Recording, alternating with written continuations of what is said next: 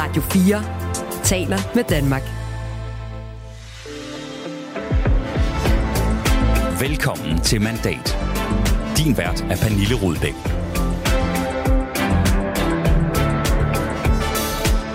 Nogle partier nedsmeltede, mens andre bragede ind i Folketinget. Vi kom over spærregrænsen. Og hvis ellers prognoserne holder sådan bare nogenlunde, så kommer det her lille nye parti, Moderaterne, i Folketinget på en måde, hvor man kommer til at kunne mærke forskellen. Nogle partiledere fløj højt, mens andre drættede brutalt til jorden. Vælgerne stemmer, vil noget andet, og derfor så kan jeg selvfølgelig heller ikke fortsætte. Vi ser ud til at tabe to mandater. Det er jeg nok den, der er allermest ærgerlig over. Der var krig i Ukraine, Mink-sag, FE-sag, inflation, energikrise og endelig et valg. Og derfor har jeg i dag meddelt hendes majestæt dronningen, at der udskrives valg til Folketinget. Velkommen til årets sidste udgave af Mandat, hvor vi skal gøre status på det hele og kigge frem. Mit navn er Pernille Rudbæk. Og til at gøre status på det her hæsblæsende år, har jeg samlet tre af de bedste og klogeste venner af det her program. Den første det er naturligvis dig, Thomas Larsen, vores øh, politiske redaktør her på kanalen, som jo altid er her. En overskrift på året, der gik i dansk politik 2022. Uha, jamen, som du sagde, det har været det vildeste politiske år i mange, mange, øh, gennem mange år, vil jeg sige. Hvad kunne det være? Det kunne være fra, fra øh, kamp til forsoning, fra øh, mistillid til tillid. Ja, Smukt. Jamen øh, med de ord, så også velkommen til dig, Benny Damsgaard. Selvstændig det. kommunikationsrådgiver, tidligere kommunikationschef i Konservativ. Hvilken overskrift har du taget med til at beskrive det politiske år af nu 2022? Det jeg sådan taget tilbage med, var den uendelige valgkamp. Altså, ja. vi har stort set været valgkamp hele året, øh, og det er først nu, at freden er ved at sænke sig igen over, over dansk politik efter et, et meget, meget hæsblæsende år, som, som Thomas også var inde på. En uendelig valgkamp. En uendelig valgkamp. Og til sidst også velkommen til dig, Kasper Dahl. Tak. Politisk redaktør på Avisen Danmark, også vært her på kanalen på Det Blå og Det Røde Hjørne. Det øh, første ord eller overskrift, som øh, falder ind hos dig, når du tænker på året, der gik i dansk jeg, politik? Jeg har faktisk allerede lavet en uh, overskrift, fordi jeg sidder i her uh, lige før jul og forsøger at gøre uh, Avisen Danmarks læsere klogere i det, jeg kalder for den politiske årsopgørelse, og den har jo fået en rubrik, sådan en, øh, en ja. analyseartikel der. Der har jeg skrevet, vanvittigt år i dansk politik gør få til vinder og mange til tabere. Sådan. Det var en, øh, en længere overskrift. Oh, og men man skulle gerne have lyst til at klikke videre. Og Eller jeg, læse og jeg får lyst til at klikke videre i det her program øh, med, med de tre overskrifter, I har, har givet her. Tusind uh, tak for det. De næste 55 minutter, der skal vi altså sammen have kåret de uh, største politiske opture, nedture og politiske profiler. Og uh, normalt så ville jeg jo også have inviteret alle jer, der lytter med til at byde ind på sms'en, men uh, den her udsendelse, den har vi altså optaget på forhånd lige inden jul. Så uh, i dag kan du altså desværre ikke byde ind, men uh, tusind tak, fordi du lytter med derude. Du lytter til Radio 4. Og det første, vi skal kaste os over, ja, det er øh, alt det, som øh, de folkevalgte for alvor kan skåle på, når klokken bliver 12 nytårsaften, nemlig de største politiske opture i året, der gik. Og øh, inden I tre I får lov til at komme med jeres bud, så skal vi lige høre et par bud fra politikerne selv. Vores reporter Emil Mortensen, han har nemlig været en tur på Christiansborg med en mikrofon, og øh, han har fanget en håndfuld, håndfuld politikere for at høre, hvad de ser tilbage på som de største opture. Og vi starter med Alex Arnsen fra Dansk Folkeparti. Det er nok, at Dansk Folkeparti klarede skærende og fik øh, fem mandater ind i Folketinget. Jakob Engel Schmidt, kulturminister for Moderaterne. Det er jo, visionen om en regering hen over midten, frigjort af fløjene, er blevet til virkelighed. Jeg hedder Sofie Lippert, og jeg er folketingsmedlem for SF. Men jeg tror, at noget af det bedste, der er sket i dansk politik i år, det er, at vi fik et folketingsvalg, hvor der var fokus på børn og unges trivsel. Altså faktisk fokus på, hvordan unge mennesker i det her samfund har det, og ikke kun på, hvordan de hurtigere kan komme ud og blive et plus på statsbalancen. Jeg hedder Henrik Dahl, og jeg repræsenterer Liberal Alliance. Det er, at Liberal Alliance står meget stærkere i Folketinget. Peter Valblund, gruppeformand for Enhedslisten. Men jeg synes faktisk det, at øh, vi fik en, en bred psykiatriaftale, hvor vi fik øh, sat psykiatrien på dagsordenen, og vi også sikrer, at psykiatrien kommer på dagsordenen de næste 10 år, og der ligger en klar forpligtelse til skiftende flertal på at levere på psykiatrien. Det tror jeg faktisk er et af de væsentligste ting, der er sket. Ja, således et par bud fra politikerne selv. Vi hører om psykiatriaftale, om Dansk Folke Folkeparti, der klarede skærene, og Liberal Alliance, der bragede ind blandt meget andet. Men Benny Damsgaard, det er helt sikkert ikke det, du har taget med. Hvad vil du pege på som den største optur, når du kigger på den dansk politik, som det udspillede sig i 2022? Jamen, jeg, jeg synes noget af det, som, som står tilbage som noget af det vildeste og mest imponerende, var det comeback, som Socialdemokratiet har haft siden øh, i sommer. Altså, vi skal jo vi skal jo ikke andet et halvt år tilbage, der lå Socialdemokratiet øh, langt efter de blå. Da Mink-kommissionens rapport kom, var der, var der jo et klart og tydeligt billede af blot flertal. Meget stor sandsynlighed for en blå regering efter valget. Der var meget få, der havde, der havde havde, øh, øh, der kunne se en vej frem for, for Socialdemokratiet og en vej tilbage for, for statsministeren. Alligevel lykkedes det gennem godt, solidt håndværk, kampagnearbejde for dem at komme tilbage igen.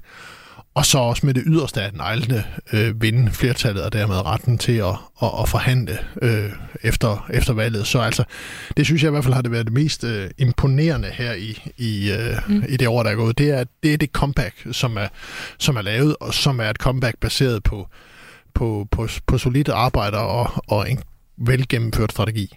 Socialdemokratiets comeback som en af de store opture. Kasper Dahl, hvad vil du pege på? Men jeg synes, øh, Benny han har fuldstændig ret, og hvis vi skal blive den der comeback-univers, så øh, Inger Støjberg.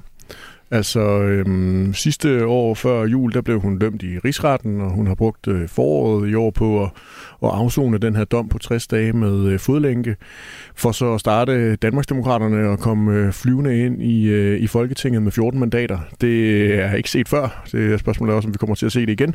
Mm. Øhm, det, det er en af de opture, der har været. Jeg tror i hvert fald, Inger Støjberg, hun har kæmpe optur over 2022, selvom at det øh, første halvår måske var lidt mærkeligt for hende. Der er noget at skåle på for hende, når øh, klokken bliver 12 nytårsaften. Thomas Larsen, kan du øh, tilføje en optur til øh, paletten her? Jamen, det er jo klart, at Lars Løkke Rasmussen, hans comeback har også været helt enestående, og han nu sidder på posten som Danmarks udenrigsminister. Det er jo på en eller anden måde øh, fuldendelsen af et øh, helt utroligt øh, comeback, som den mand har, har lavet. Men hvis vi sådan skal, skal sætte sådan to streger under årets resultat, som man jo gør, så vil jeg også pege på, på Mette Frederiksen, fordi altså, hun var med til at vinde folkeafstemningen om forsvarsforbeholdet. Det var faktisk øh, historisk. Øh, hun øh, bliver styrket øh, ved, ved folketingsvalget og får en øh, periode til som regeringschef. Det har været fuldstændig afgørende for hende at kunne fastholde regeringsmagten. Det har været en kæmpe skuffelse, hvis det ikke var, var lykkes. Og så har hun jo altså også formået at lave et af de mest utrolige politiske hamskifter, jeg vil sige, vi længe har været vidne til. Først så var hun jo øh, rød, så blev hun grøn, eller var det omvendt, ikke? Og nu er hun mm. nærmest på vej til hun at blå. blive blå. Ja. ja. Det er ret utroligt, at det kan lade sig gøre. Det siger noget om, hvor, hvor, hvor færm hun er til også at konstruere sine politiske øh, fortællinger. Og så skal vi også lige huske på, hun er kommet af krogen i Mink-sagen. Altså, den så ud til at tro hendes politiske liv. Den taler vi ikke om nu, den er væk, og det ser også ud som om, at det her, der også var en kæmpe skandale omkring Forsvarets efterretningstjeneste, der cruiser hun også øh, nemt og elegant videre. Ja, hun har fået Lykke og Ellemann til at, at, gemme, at være med til at at gemme de der to øh, sager øh, væk. Øh, Kasper Dahl? En anden ting, både til det, som Thomas har sagt, og det, som Benny har sagt omkring Mette Frederiksen, er jo, at det jo også er på en, øh, en baggrund af øh, ballade i, øh, ikke baglandet, fordi socialdemokratiske, det socialdemokratiske bagland, det er helt øh, roligt. De har nærmest fået noget, noget øh, der kan dulme nerverne i den her tid. Nej, men på baggrund af, af uro i det parlamentariske grundlag. Mm. Altså, at det var det radikale Venstre, som støttede Mette Frederiksen som øh, øh, statsminister for den socialdemokratiske etpartiregering, der var med til at trække tæppet.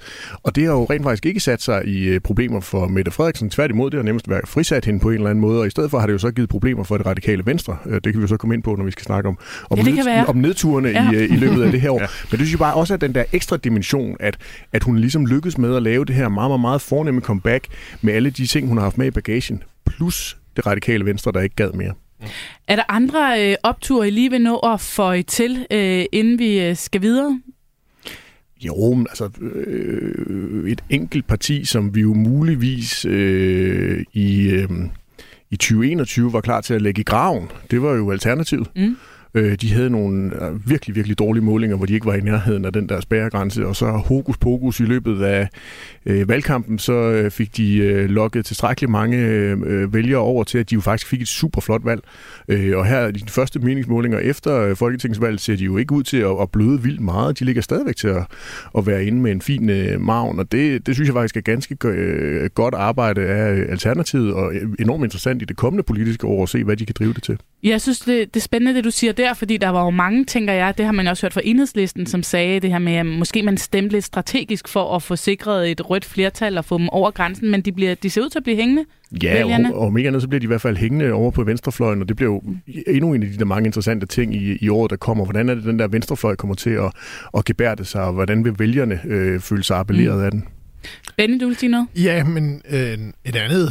Øh, en anden stor succes, som man jo heller ikke kan komme udenom, det er jo Liberal Alliance. Mm. Altså, det er, det er jo partiet blandt især yngre øh, vælgere, og øh, opturen fik et virkelig, virkelig flot valg, kom igen lidt som alternativet fra, fra de døde, og øh, fik et virkelig, virkelig flot valg.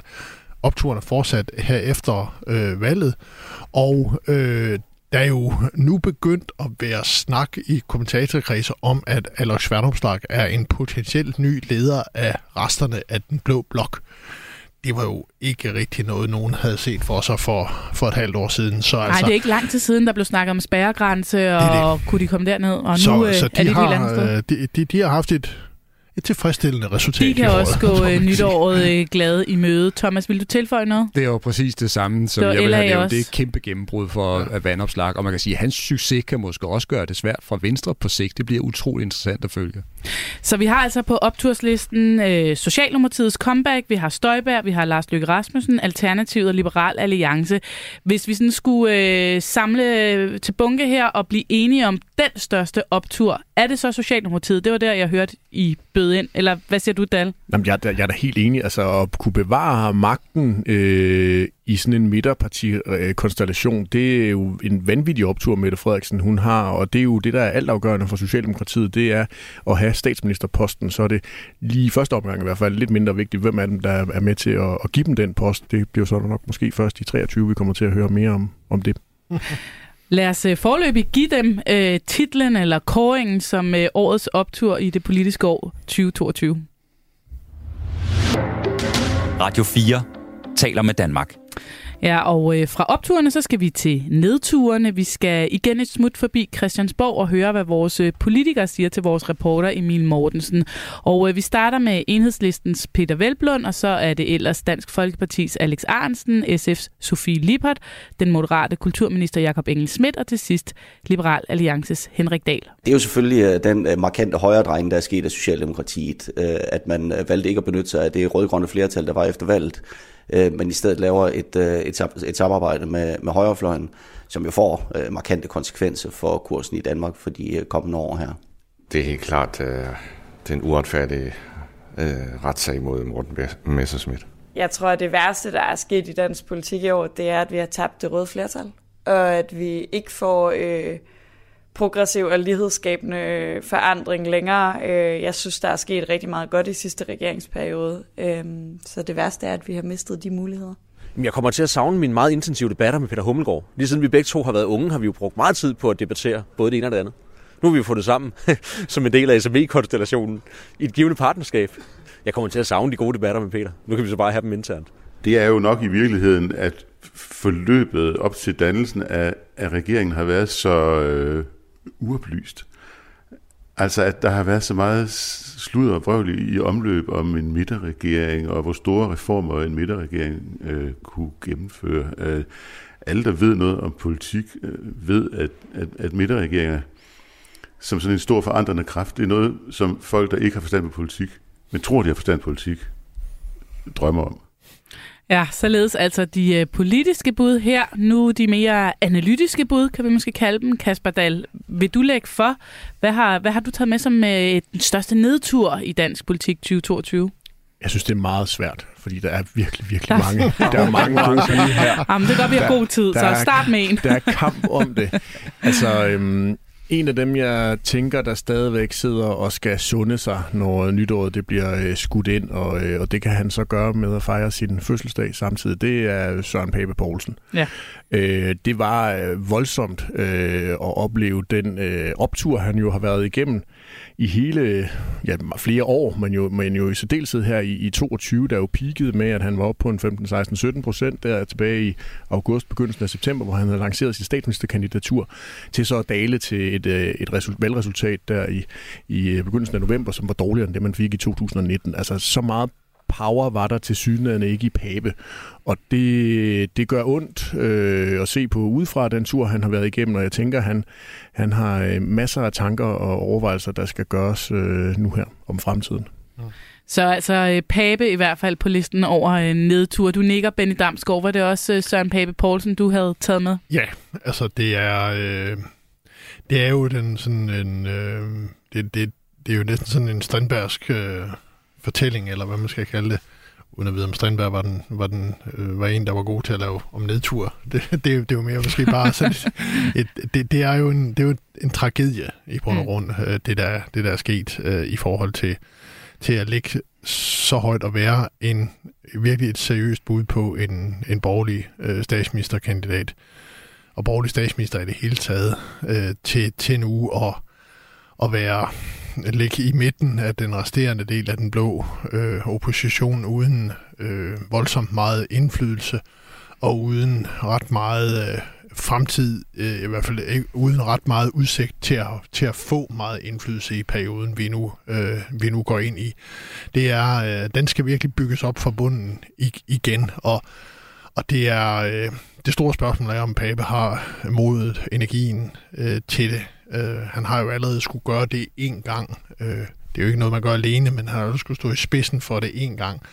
Og spørgsmålet er, om han, han har det i sig i, igen. Det, det finder vi ud af i løbet af, af 2023. En af de ting, der jo ikke er afklaret med, at nu var de valgte ikke at gå i regering, det er jo også et spørgsmål omkring Søren Papes lederskab, Det konservative folkeparti jo stadigvæk er hvert fald på papiret åbent. Mm. Øh, ja, han er jo ellers blevet fredet. Han, han er blevet fredet, men, men altså, ingenting er jo statisk i politik. Om et halvt, tre kvart år kan mm. der opstå en ny situation, hvor man på det tidspunkt skal begynde at tænke over, hvem man skal gå til valg med næste gang. Så, så, så kommer der en refleksion om også om, om, om det spørgsmål. Var man gået i regering, var det problem ikke, havde det problem ikke været der.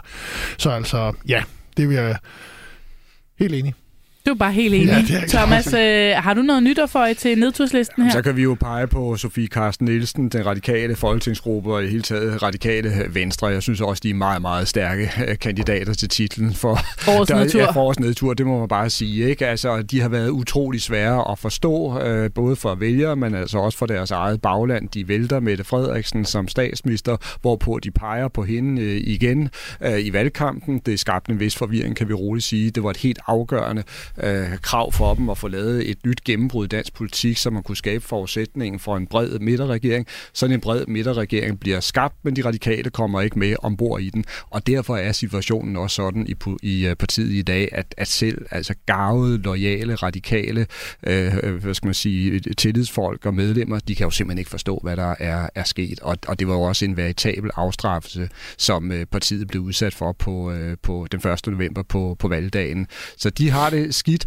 Og så måske bare lige må improvisere lidt. Altså nu hørte vi du. nogle øh, skuffede øh, politikere lige før, der kom fra øh, Rød Blok, og måske kunne man også udnævne Rød Blok til at være den store taber, hvis man tænker lidt jeg over troede, det. det var Blå Blok. Nej, altså Nej. det faktisk Rød Blok, Nej, fordi okay. de havde jo rigtig godt fat i regeringsmagten. Det har de ikke længere, og derfor kan man jo også både se SF, Alternativ, Enhedslisten stå tilbage her på årets sidste dage med en enorm skuffelse.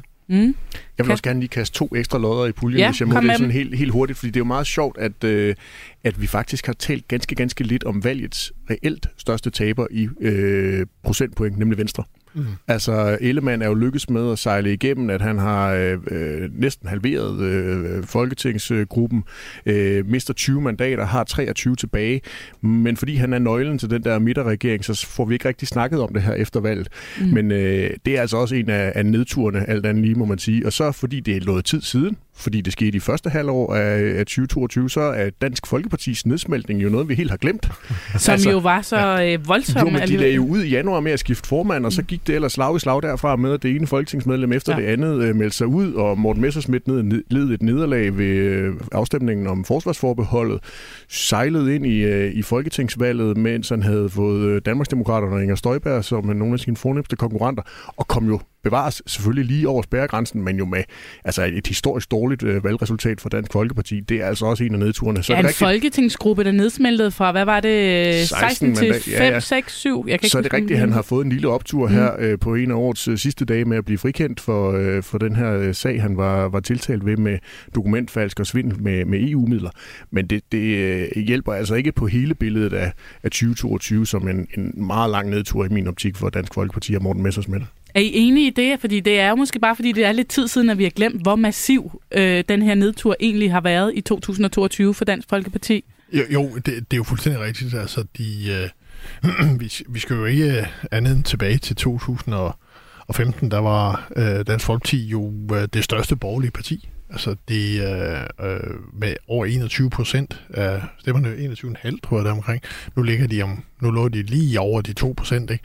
Så, så det er jo en historie om en, en lang nedtur, som så, nedtur, som så kulminerede her i foråret.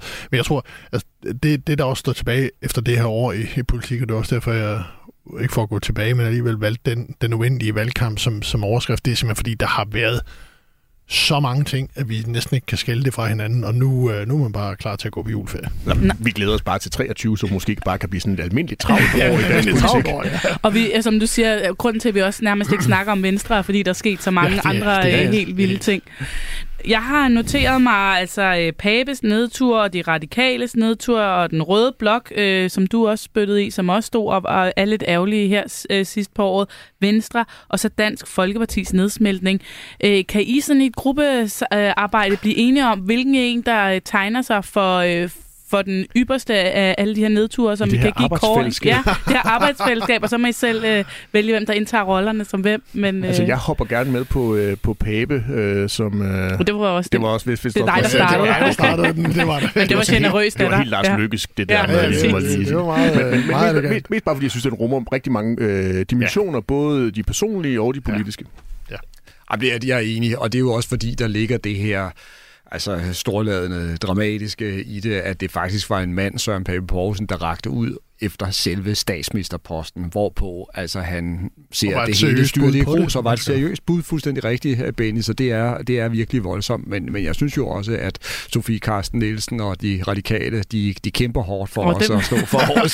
det, det må vi få ind på ja. en anden plads, men Pape ja. han må uh, tage førstepladsen, og så ja. må de radikale ligge og puste ham i nakken på mm. den. Du lytter til Mandat på Radio 4. Ja, vi er altså i gang med en øh, helt særlig udgave af Mandat, nemlig årets sidste, hvor vi ser tilbage på året, der gik i dansk politik i 2022. Øh, så sidder du derude og kommer til at melde dig som ham eller hende, der står for årets quiz til nytårsaften, så er det måske bare med at tage lidt noter nu. Det kan være, du kan blive inspireret. I studiet har jeg øh, politisk redaktør Thomas Larsen, jeg har også øh, selvstændig rådgiver Ben Damsgaard og politisk redaktør Kasper Dal, og jeg selv hedder Pernille Rødbæk. Og øh, vi har netop været forbi opturene og nedturene, og med det så er det blevet tid til at se lidt på de politiske profiler, der skiller sig ud.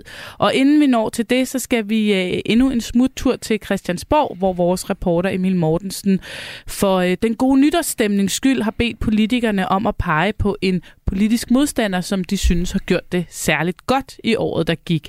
Vi øh, skal først høre Jakob Engel Schmidt, og så får vi øh, SF Sofie Libert, Enhedslistens Peter Velblund, Dansk Folkepartis Alex Arnsen og til sidst Liberal Alliances Henrik Dahl. Jeg synes jo, Jakob Mark er, er virkelig dygtig. Øhm, Mathias Desvej har også altid øh, haft en vis veneration for. Øhm, på den måde, øh, ja, så vil jeg sige Pelle Dragsted. Han er både hårdslående på karateholdet, og så er han jo altid velforberedt. Og så er det jo en torn i øjet på alle, der tror på markedsøkonomi, at den gamle kommunist, han altid tæver os i aktiespillet. Altså det skal han jo have ros for. Jeg har været rigtig glad for at være i valgkamp med Mona Jul. Øh, jeg synes, hun er enormt ordentlig, øh, og selvom vi er jo enige om mange ting, så har jeg enormt meget respekt for, øh, hvor højt hun prioriterer, at vi faktisk gør noget øh, i forhold til den grønne omstilling, og ikke bare snakker om, hvilke målsætninger vi skal have. Altså, øh, nu blev Martin Gertsen blev ikke genvalgt, øh, men jeg har altid sat stor pris på øh, de politiske debatter, jeg har haft med, med Gertsen, øh, fordi han også er en, øh, en øh, ideologisk øh, præget politiker, øh, øh, men som også øh, har en græn af selvironi og humor, øh, og det gør altid, at man kan få nogle rigtig gode og spændende debatter med, med Martin Gertsen. Men hvis jeg skal fremhæve en, og det er jo altid svært, så vil jeg nok øh, fremhæve øh, Kåre Dybvad, øh, udlændingeminister, socialdemokrat, som jeg sætter stor pris på, både personligt og politisk, øh, og som er en dygtig minister, øh, øh og har også skrevet nogle glimrende bøger. Jamen, altså, der er øh, flere. Altså, øh, Socialdemokraterne har jo den her flok af boglæsende og bogskrivende ministre og, og MF'er, og øh, det er altid tiden værd at snakke med dem. Har du lyst til at nævne navn? Altså Kåre Dybvad, Mathias Tesfaye, øh, Frederik Vad, som de har fået øh, valgt ind nu, og som jeg har, har rigtig meget fidus til, øh, Rasmus Stoklund, øh, de, de har altid øh, læst en bog, der er spændende at snakke om, og en halvfærdig kronik i skuffen. Så, så det, det, det er sådan intellektuelt stimulerende. Ja, man skal øh, åbenbart øh, læse eller skrive en bog, hvis man er socialdemokrati, øh, socialdemokrat og gerne vil imponere en borger, ligesom Henrik Dahl, som vi hørte her til sidst fra Liberal Alliance. Øhm, nu skal vi finde ud af, hvilke politiske profiler, der har imponeret eller bare gjort sig bemærket i løbet af året, der gik ifølge jer. Thomas Larsen, vil du ikke lægge for? Hvad synes du har været de største politiske profiler i året, der gik? Jamen, det er jo svært ikke at nævne Mette Frederiksen igen, Lars Løkke Rasmussen og Inger Støjberg, og sådan nogle af de her vinder, vi talte om. Men ellers så kunne man måske også pege på, øh, på Jakob Ellemann Jensen. Man må sige, det godt nok har været et uh, dramatisk uh, år for ham, også fuldt af de mest utrolige politiske koldbøtter, som jeg nærmest nogensinde uh, synes, jeg har været vidne til i dansk uh, politik. Ikke? Altså, hvor han jo uh, for eksempel i foråret var med til at vinde uh, folkeafstemningen om uh, forsvarsforbeholdet, og jo gjorde det rigtig, rigtig godt i øh, i debatterne øh, der, og har måske oplevet et lille øh, gennembrud som, øh, som formand, men jo også en, øh, en øh, leder af Venstre, der har kørt altså ekstremt hårdt på Mette Frederiksen i forhold til hendes rolle i øh, minkskandalen, ikke? og er kommet med nogle meget vidtgående sådan anklager mod hende om, at han ikke havde tillid til hende, og øh, øh, jo mente, at hun skulle sendes nærmest direkte for en, øh, en rigsret. Øh, øh, store problemer med at, at, at, at finde sammen med, med resten af, af, af blå øh, blok. Sådan et, et, et, et, øh, et svært øh, samspil med, med, med dem kommer frem til øh, folketingsvalget, hvor han får en, øh, en øretæve, altså virkelig en historisk øretæve af, af, af vælgerne, og står som en af de helt store øh, tabere. Og i dag, der er han altså landets forsvarsminister og visestatsminister, og han har pludselig fået altså fuld tillid til regeringschefen Mette Frederiksen. Det er altså nogle manøvrer, som er øh, hvis, det, hvis det var skrevet ind i en tv-serie, ikke, så havde man jo dårligt nok troet på det. Er det, er det en Jakob Ellemann Jensen, der skal skåle og være glad for året, der gik? Altså har det været et godt år for ham, eller har det været et skidt år for ham? For vi snakkede også om det her gedigne valgnederlag, ja. som Venstre jo også indkasseret ved valget. Jeg synes, det har været et dybt, dybt øh, problematisk år for, for ham og, og Venstre, og også i kraft af den øretæv, de får ved valget. Men, men det er jo så et år, der, der slutter på mange måder. Altså fantastisk for dem, fordi de jo så sidder altså med regeringsmagt og, og, og sidder på væsentlige ministerposter og kan drømme om, at det her det kan være vejen frem for, øh, for partiet. Øh, men det er klart, at øh, juryen er i den grad ude. Vi ved ikke, altså, om han klarer de her store, store, markante skift, han har været igennem, om han får vælgerne med sig, og om regeringen bliver en uh, succes. Men det er i hvert fald en profil, som, har sat. Alt, som har sat alt på et bræt. Ja.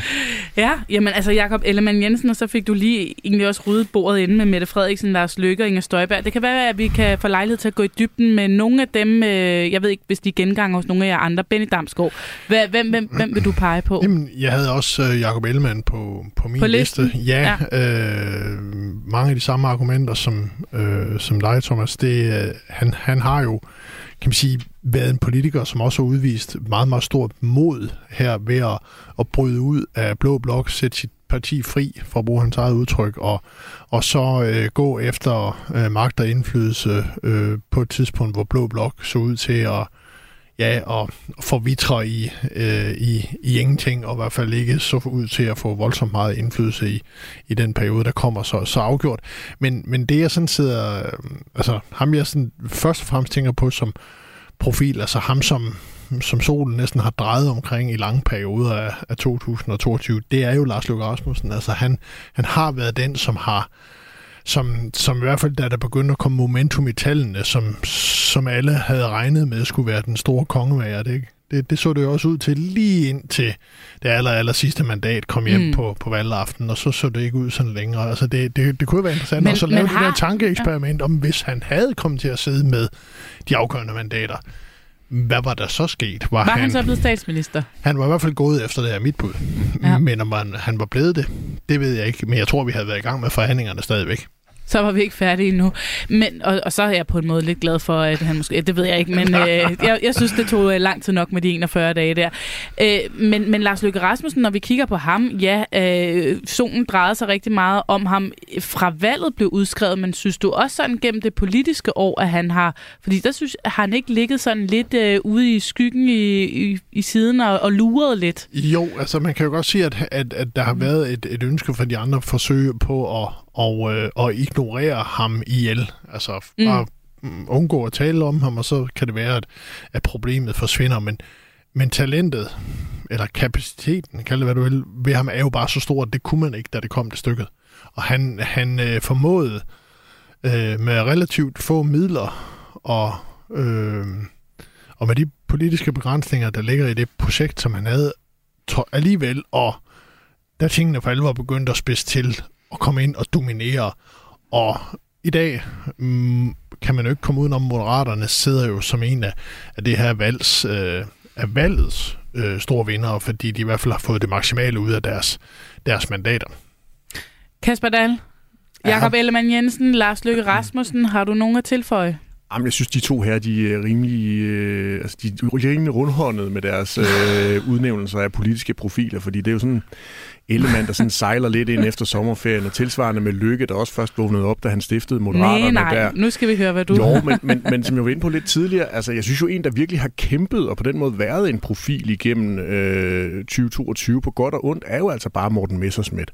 Mm. Han har jo kæmpet i alle 12 måneder med det ene, eller det andet, eller det tredje problem, øh, og er ikke først vågnet op til død, øh, når det, da det virkelig galt. Øh, der var spørgsmålet næsten, om han var ved at være øh, udbrændt, da valget øh, endelig kom, fordi han havde tumlet med så meget i løbet af, af 2022. Og det er jo rigtigt, at øh, både Lykke, Ellemann og for den sags skyld også Messersmith på en eller anden måde kommer til at, og øh, altså, der kommer 2022 for, for alle tre politikere til at være sådan et definerende år for dem, men vi ved bare ikke, hvordan det bliver definerende før øh, om nogle år, når vi skal begynde at skrive historiebøgerne, om det var rigtigt af Ellemann at gå ind i den her regering, om Lykke han får den der afgørende øh, stemme, eller om han bare nu lader sit parti sejle, fordi han øh, gerne vil være udenrigsminister. Der tror jeg mere, at Messersmith har været ude og i nogle sådan mere fundamentale overvejelser om, hvorvidt han skulle blive ved med at kæmpe for den post, som han jo så kæmpede rigtig meget for at få, nemlig formandsposten i Dansk Folkeparti. Og det kan jo være, at den her frifindelse øh, i, øh, i sagen omkring EU-svindel giver ham øh, et ekstra boost til at prøve at give det et, øh, et skud mere og se, om han kan samle stumperne af Dansk Folkeparti. Så vil jeg stille dig samme spørgsmål, som jeg stillede til, til Thomas Larsen lige før i forhold til Jakob Elman Jensen. Har det været et godt år for Morten Messersmith? Mm, det kan jo... Det, og det har nok... også været helt... For, altså, jeg tænker, de jo, nedsmeltede ja. fuldstændig Dansk Folkeparti. det, er jo, det er jo, på den måde har det jo været et forfærdeligt år, men han, han slutter det jo om ikke andet i hvert fald så på en eller anden form for opadgående kurve, mm. sikrer partiet øh, fire år mere i, øh, i Folketinget, eller i hvert fald så lang tid den her valgperiode, den, øh, den rækker. Øh, og en, en frifindelse, det må jo alt andet lige give ham øh, noget mere energi, fordi jeg, jeg tænker, han trods alt må være nede i, i rød zone, når det gælder energiniveauet efter det her 2022. En, jeg lige må stusse lidt over, vi ikke har snakket mere om i den her runde, det er Inger Støjberg. Øh, man kan vel heller ikke sige 2022 uden at sige Inger Støjberg, eller hvad? Nej, det, det kan man ikke, men... men vi ser jo til første vågne op der omkring sommerferien, hvor de to jo, andre også... men hun spøgte da godt nok meget jo, indtil da. Altså for det første er ordet profil jo sådan en relativt bredt begreb, mm, så det, det kan vi jo stå og, og, og køre lidt rundt i. Men men, øh, og derudover så er hun jo også, altså, du har fuldstændig ret, hun er jo sådan også en, en, et, et, et comeback-kit i dansk politik, som kommer, kommer øh, ud, øh, ud af, af hjemmefængslet, eller hvad man skal sige, i hvert fald ud af fodlænken og ind i Folketinget. Ikke? Og det er, jo, det er jo i sig selv jo også en, en betydelig bedrift og en, og en profil, og hun har spillet en, en stor rolle, men så alligevel ikke, fordi at men det, altså, da der ikke så ud til, at der skulle være blå flertal længere, så forsvandt hun ud i ja, intetheden, måske for meget sagt, men i hvert fald ud i, i mørket på den måde, at så var hun ikke afgørende, og medieopmærksomheden og interessen for hende forsvandt. Og det er jo det der med, altså, altså hun, ja, hun har spillet en, en stor og toneangivende rolle, men når det kommer til stykket, er hun ikke en af dem, der kommer til at spille en afgørende rolle i næste periode. Thomas Larsen, er du enig i det? Jamen det er jeg. Altså det er, det er klart, at øh, vi kommer til at se Danmarksdemokraterne sådan skulle finde deres ben i forhold til det nye politiske landskab, som er øh, opstået. Og det er ikke nødvendigvis altså, så nemt endda for, for Inger Støjberg, netop fordi øh, hun repræsenterer ikke nogen afgørende mandater altså her og, og, og nu. Og den nye regering vil i høj grad øh, kunne selv. Og så skal hun jo så også tage nogle valg altså i forhold til, hvordan øh, hun vil agere i forhold til øh, Jakob Ellemann Jensens øh, venstre. Det bliver virkelig interessant interessant, om det simpelthen bliver stormløb fra første færd, øh, eller hvordan hun vil, hun vil gribe det øh, an. Men, men jeg er faktisk øh, enig i, at hun øh, jo har lavet en, en, en, en kæmpe bedrift, når man ser det fra hendes øh, perspektiv i at, at, at, at lykkes med at skabe et nyt parti og føre det altså ind i Folketinget med den øh, kraft. Ikke? Øh, men, øh, men, men nu skal hun altså også bevise, at hendes nye parti øh, mm. er, er kraftfuldt, og det er levedygtigt. Okay, jeg prøvede at byde ind med Støjberg. Jeg ved ikke, jeg synes ikke, I greb den helt. I var ikke helt enige. Men er der andre, vi skal nå at vende øh, ellers, som øh, lige fortjener at få en omtale i den her runde? Okay, jeg prøver lige med en til så. Hvad med Alex Vandopslag, som mm. jo øh, om nogen også har øh, rejst sig som øh, men, men, en... Men, men, men ja. lidt i, i, altså, hvis vi nu vidderligt havde med en Støjberg eller Vandopslag, så havde vi jo taget dem i første runde. Så jeg, jeg, synes, oh, ja. jo, jeg synes jo virkelig... Man kan godt lige nævne dem. Jamen, det er rigtigt. Men Støjberg og Vandopslag øh, har i hvert fald i min verden levet på sådan en, en hype, øh, som er, at de har fået enormt meget omtale, og det kan jo selvfølgelig godt kvalificere dem til det her lidt hvide begreb omkring at være en, en profil. Men det er jo ikke, fordi de har haft afgørende betydning betydning for dansk politik i det her år, og spørgsmålet er også, om de kommer til at få afgørende betydning i øh, det kommende år. Så derfor synes jeg ikke rigtigt, de, de, de er meget omtalt, og de kommer også til at og, og fik jo flotte valg, og, og på den måde så cashede de jo ind på den øh, hype-omtale, de, de fik.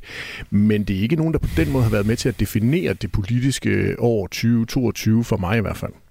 Okay, hvis, øh, hvis I så skal prøve at blive enige om den politiske profil år 2022, hvem skulle det så være? Hvad kan I kigge på hinanden og blive enige om?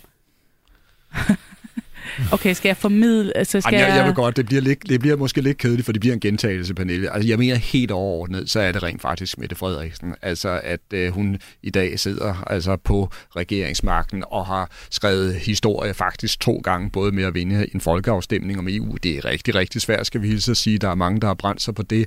Og så også skriver historie med at stå i spidsen for en ny øh, bred regering ovenkøbet, en flertalsregering. Det er direkte til historiebøgerne. Hvis, hvis jeg må øh, komme med et kompromisforslag, ja. som manden i midten, øh, ja. jeg står i midten i studiet til lytternes information, så kunne man måske sige partilederne for SVM regeringen. okay. Så er vi jo både Ellemann, øh, ja. Løkke og statsministeren, Jamen. alle er dækket ind. Vores og... politiske profil, det er arbejdsfællesskabet. arbejdsfællesskabet, jamen jeg er enig. Jeg er enig. Perfekt. Den, den, den kører jeg. Det har vi, det har vi hermed uh, udnævnt uh, dem til. Tillykke til, uh, til arbejdsfællesskabet med den titel. Du lytter til Radio 4. Og så er det jo altså, at et øh, nyt politisk år nærmer sig med hastige skridt, og øh, derfor så har vi jo altså netop øh, gjort det politiske bo på øh, 2022 op. Nu skal vi se fremad og gøre status på, hvad der ligger og venter i det politiske år anno 2023. Og øh, som hele vejen gennem den her udsendelse, så får vores politikere de første ord i den her runde, og de får lov til at svare på, hvad de håber på, at det nye politiske år vil bringe. Vi starter med øh, SF's Sofie Libert, så bliver det Jakob Engel Schmidt, Henrik Dahl, Peter Velblund og til sidst Alex Arnsen. Jeg håber, vi får luet ud af nogle, i nogle af tislerne i det nye regeringsgrundlag, så øh, jeg håber, at vi får forhindret SU-nedskæringer og topskattelettelser. Jeg håber, at vi fortsætter det brede samarbejdes ånd. Det at have en flertalsregering over midten forpligter jo til at sørge for at inddrage flere end bare ens eget flertal. Og det håber jeg virkelig, vi kan leve op til. Ja, nu bliver det sådan lidt egoistisk, men altså, vi har jo fået 10 dygtige folk ind, som ikke har parlamentarisk erfaring, og så en, som har siddet øh, fire år, og jeg vil jo gerne have, at vi får dem øh, integreret ind på holdet på en god måde, øh, så de øh, kan løfte de opgaver, de har, og, og, og fungere her i huset, og, og, og, og nyde godt af, af, af de netværk, man har, når man har siddet her i nogle år. Altså, vi har i hvert fald en kæmpe opgave med at få opbygget en stærk rødgrøn alliance til venstre for Socialdemokratiet, øh, som kan alliere sig med de øh, bevægelser, der nu også får en væsentlig større rolle at spille med de øh, forringelser, vi kan se frem til, både for elev- og studenterbevægelse, klimabevægelse og fagbevægelse. Så, så for enhedslisten bliver det en prioriteret opgave at få skabt en stærk rødgrøn alliance til venstre for Socialdemokratiet, som kan være med til at skabe håb øh, for, at vi kan trække samfundet i en mere solidarisk og grøn retning. Ja, jeg håber selvfølgelig på, at øh, Morten Messerschmidt bliver frikendt den 21. december. Og så håber jeg på, at vi så kan få lidt fremgang i de kommende år i Dansk Folkeparti. Det vil være dejligt. Ja, her til sidst Dansk Folkepartis Alex Arnsen, som jo fik sit, øh, sit ønske opfyldt allerede øh, inden at øh, år 2023 gik i gang, nemlig hans ønske om, at øh, Morten Messersmith skulle frifindes. Vokspoppen her, den var lavet sådan øh, umiddelbart inden, at øh, dommen faldt i, øh, i den her retssag. Således altså øh, politikernes øh, håb for 2023, men når I tre kigger ud i horisonten og efter det her hæsblæsende politiske år 2022, Kasper Dahl, hvad får du så øje øh, på, som er værd at holde øje med, og som du forventer dig af, øh, af det kommende år? Og der synes jeg, det øh, vores nye kulturminister Jakob Engel Schmidt var, var inde på, nemlig det her samarbejde i øh, den nye øh, SVM-regering. Arbejdsfællesskabet, som øh, Mette Frederiksen har kaldt det, og som vi jo allerede har taget til os. Det bliver altså simpelthen rasende interessant at se, hvordan det kommer til at fungere. Hvidebrødsdagene kommer jo nok til at vare et, et godt stykke ind i, i 23, men, men så er spørgsmålet jo, når hverdagen og virkeligheden rammer, hvordan de her partier, der er sat sammen i en, i en øh, ny konstruktion, også en, en, en øh, en anderledes konstruktion end det, vi er vant til. Altså med Jacob Ellemanns egne ord, så er Venstre og Socialdemokratiet antiteserne til hinanden. Og det bliver øh, interessant at se, om det regeringsgrundlag er nok til at binde dem sammen, når virkeligheden den øh, rammer dem. Benny Damsgaard, hvad vil du holde øje med? Jamen, det, det er jo det, som bliver det interessante at se, i, uh, se på i, i 23.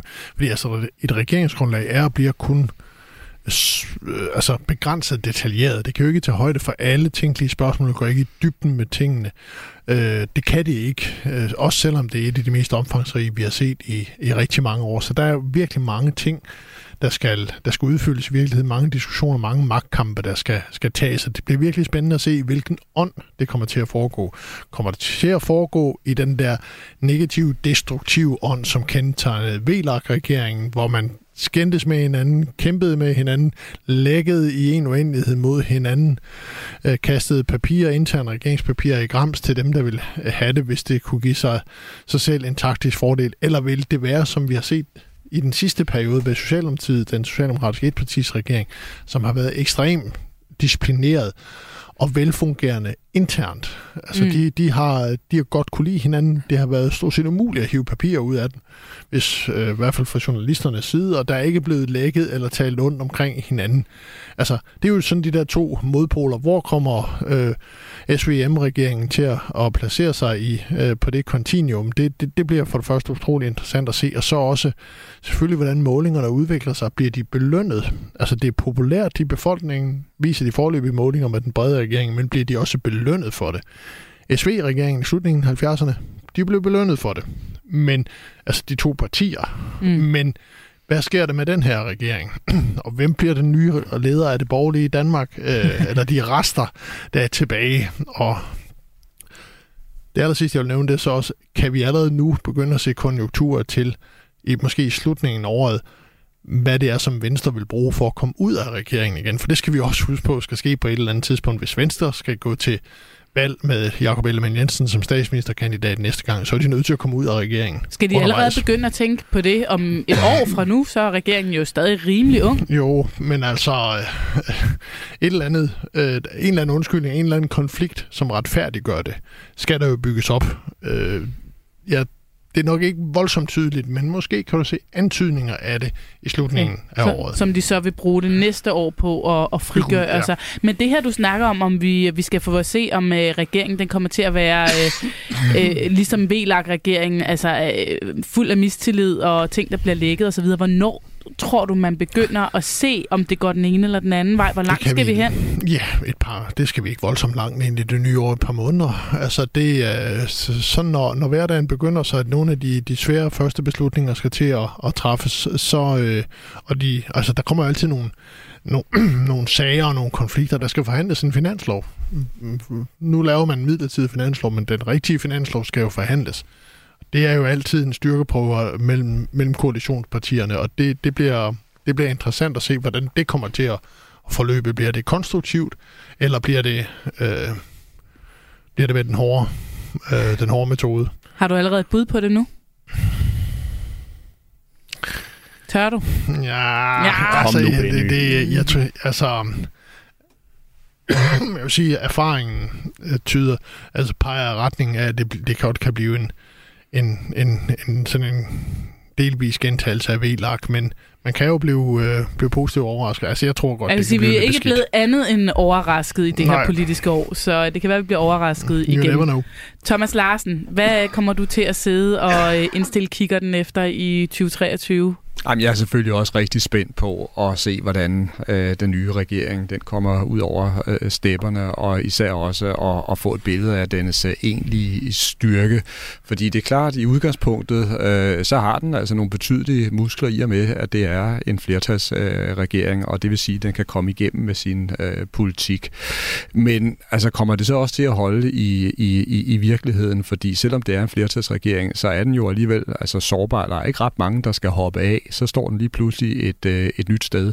Og så er der også det her med, som øh, Benny var inde på, altså hvordan vil målingerne udvikle sig? Vil regeringen være i stand til at få befolkningen med sig? Øh, hvordan vil de enkelte partier blive belønnet eller straffet af, af vælgerne? Og der er et af de partier, jeg kommer til at, at fokusere på, og det bliver især Venstre, fordi der er ingen tvivl om, at Jacob Ellemann Jensen han står med den suverænt største udfordring, når det handler om at få altså sine vælgere og få borgerlige vælgere til at acceptere hans øh, nye øh, kurs.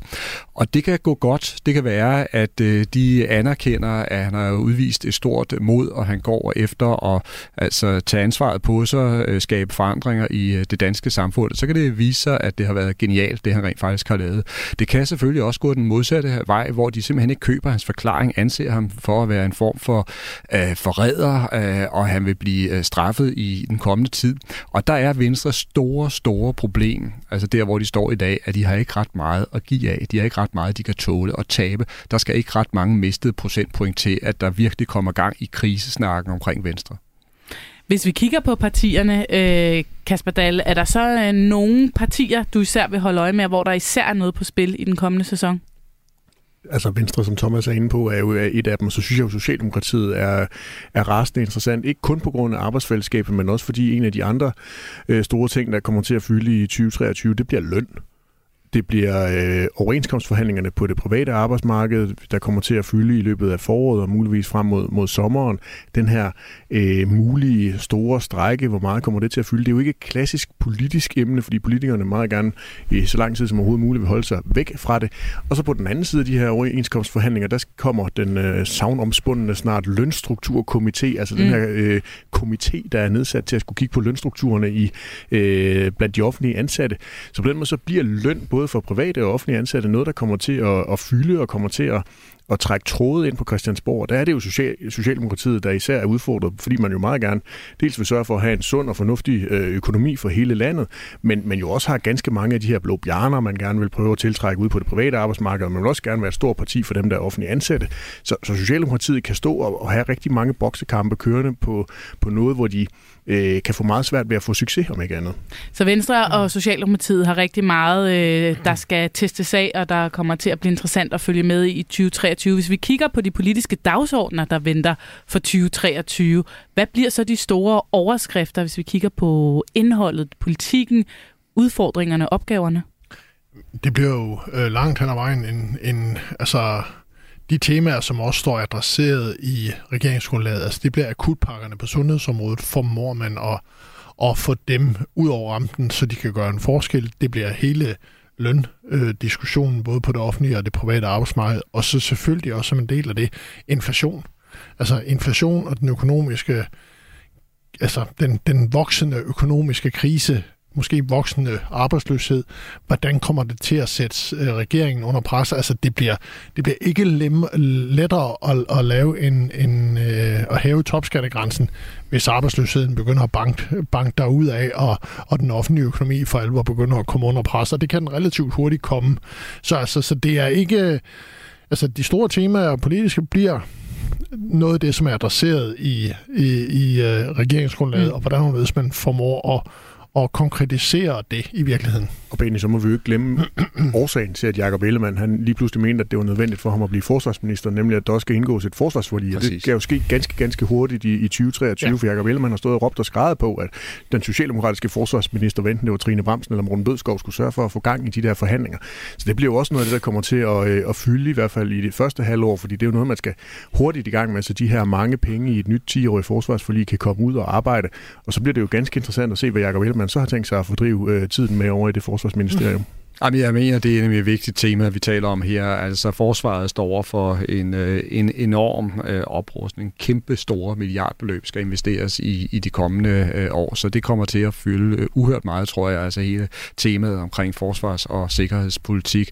Så bliver det faktisk også spændende at følge den øh, fortsatte grønne omstilling, efter min øh, mening, fordi der skal jo altså også træffes nogle beslutninger, blandt andet omkring landbrugets øh, bidrag til den fortsatte grønne omstilling, og hvordan kommer en øh, CO2-afgift udgift for landbruget til at blive skruet sammen. Altså det bliver øh, nogle af de svære beslutninger, de nok også kommer til at slås med. Du lytter til Radio 4. Og vi er øh, så småt ved at være ved vejs ende den her mandat året, der gik. Men her til sidst, så vil jeg altså gerne lige spille et lille klip fra den udsendelse, vi lavede for præcis et år siden, hvor vi også lavede en året, der gik, og øh, hvor vi øh, meget mod Thomas' vilje sluttede Jamen, af med en lille her. quiz. Tak for i dag. ben Damsgaard, du var der ikke, men det var Kasper Dahl, og det var Thomas Larsen. Og måske, måske var der en grund til, at Thomas synes, det var en utrolig dårlig idé. Lad os lige høre, hvordan det gik med den quiz sidste år. Får vi valg i 2022, Thomas? Åh, her, Pernille. Jeg, Ja tror, jeg tror det ikke. Jeg tror det ikke, og jeg kan godt forklare, hvorfor, hvis man bare går i en Ja. sætning. Jeg tror, at Mette Frederiksen grundlæggende gerne vil gøre arbejdet færdigt. Kasper? Øh, nej. Både fordi hun vil gøre arbejdet færdigt, men simpelthen også bare fordi hun har brug for al den tid, hun kan få, så folk de har glemt de slettede sms'er og døde mink. Får Dansk Folkeparti en ny formand uden en plettet straffeattest, Thomas? Ja, det er et grusomt spørgsmål, du har formuleret der, men det siger jo altså i i nødskal, hvad det er for en krise, DF øh, befinder sig i. Nej, jeg tror, at, øh, at den, der vil have den største chance, hvis øh, Inger Støjberg ikke rækker ud efter posten, det vil være Morten Messerschmidt, og han vil med stor sandsynlighed have en plettet straffeattest. Kasper? Mm, der er jeg lidt uenig med, med Thomas, fordi det kan sagtens være, at det bliver Messerschmidt, der får en, en kort formandstid, øh, tid, men så tror jeg, at han øh, ryger ud af, af Folketinget, hvis han får en, øh, en fængselsdom, og så ender de jo så på et eller andet tidspunkt. Så ja, nej, ja, nej. Jo, om- ja, altså ja, på et eller andet tidspunkt i løbet af næste år vil de få en formand, der har en uh, uplettet uh, straffeattest. Og så er den, bare det sidste spørgsmål. Finder Blå Blok endelig ud af, hvem der er det største dyr på savannen?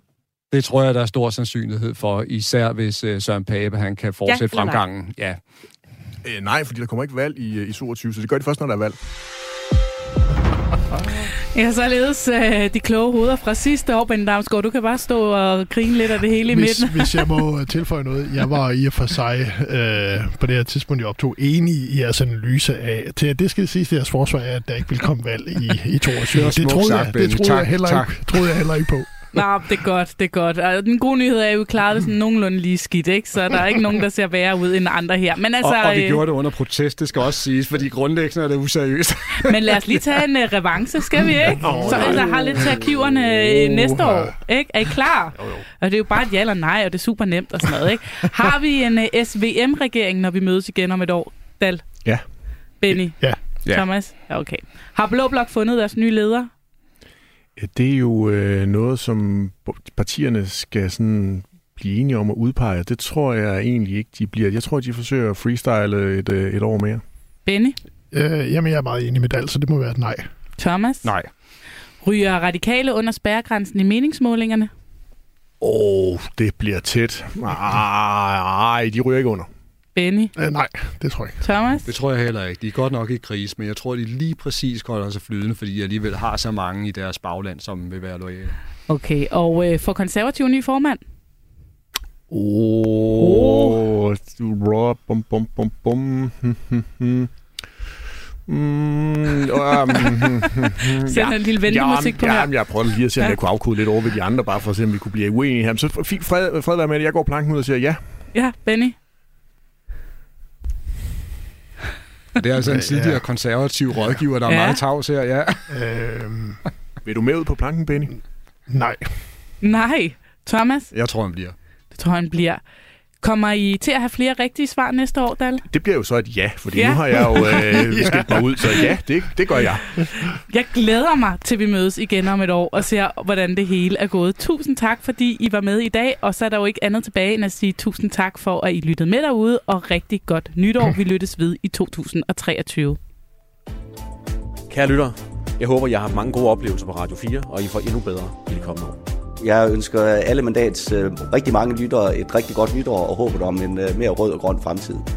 Tænk jer om næste gang I stemmer. I har afgørelsen, og I har Danmarks fremtid i jeres hænder. Jamen, jeg håber, at lytterne de får et rigtig dejligt nytår øh, med en masse overraskende rød og grøn progressiv politik. Ja, men øh, jeg vil øh, ønske øh, alle lytterne på Mandat på Radio 4 øh, et rigtig godt øh, politisk øh, nytår. Og øh, det bliver nok også spændende at følge 2023, så øh, sørg for at følge med i medierne og læs de gode kommentarer.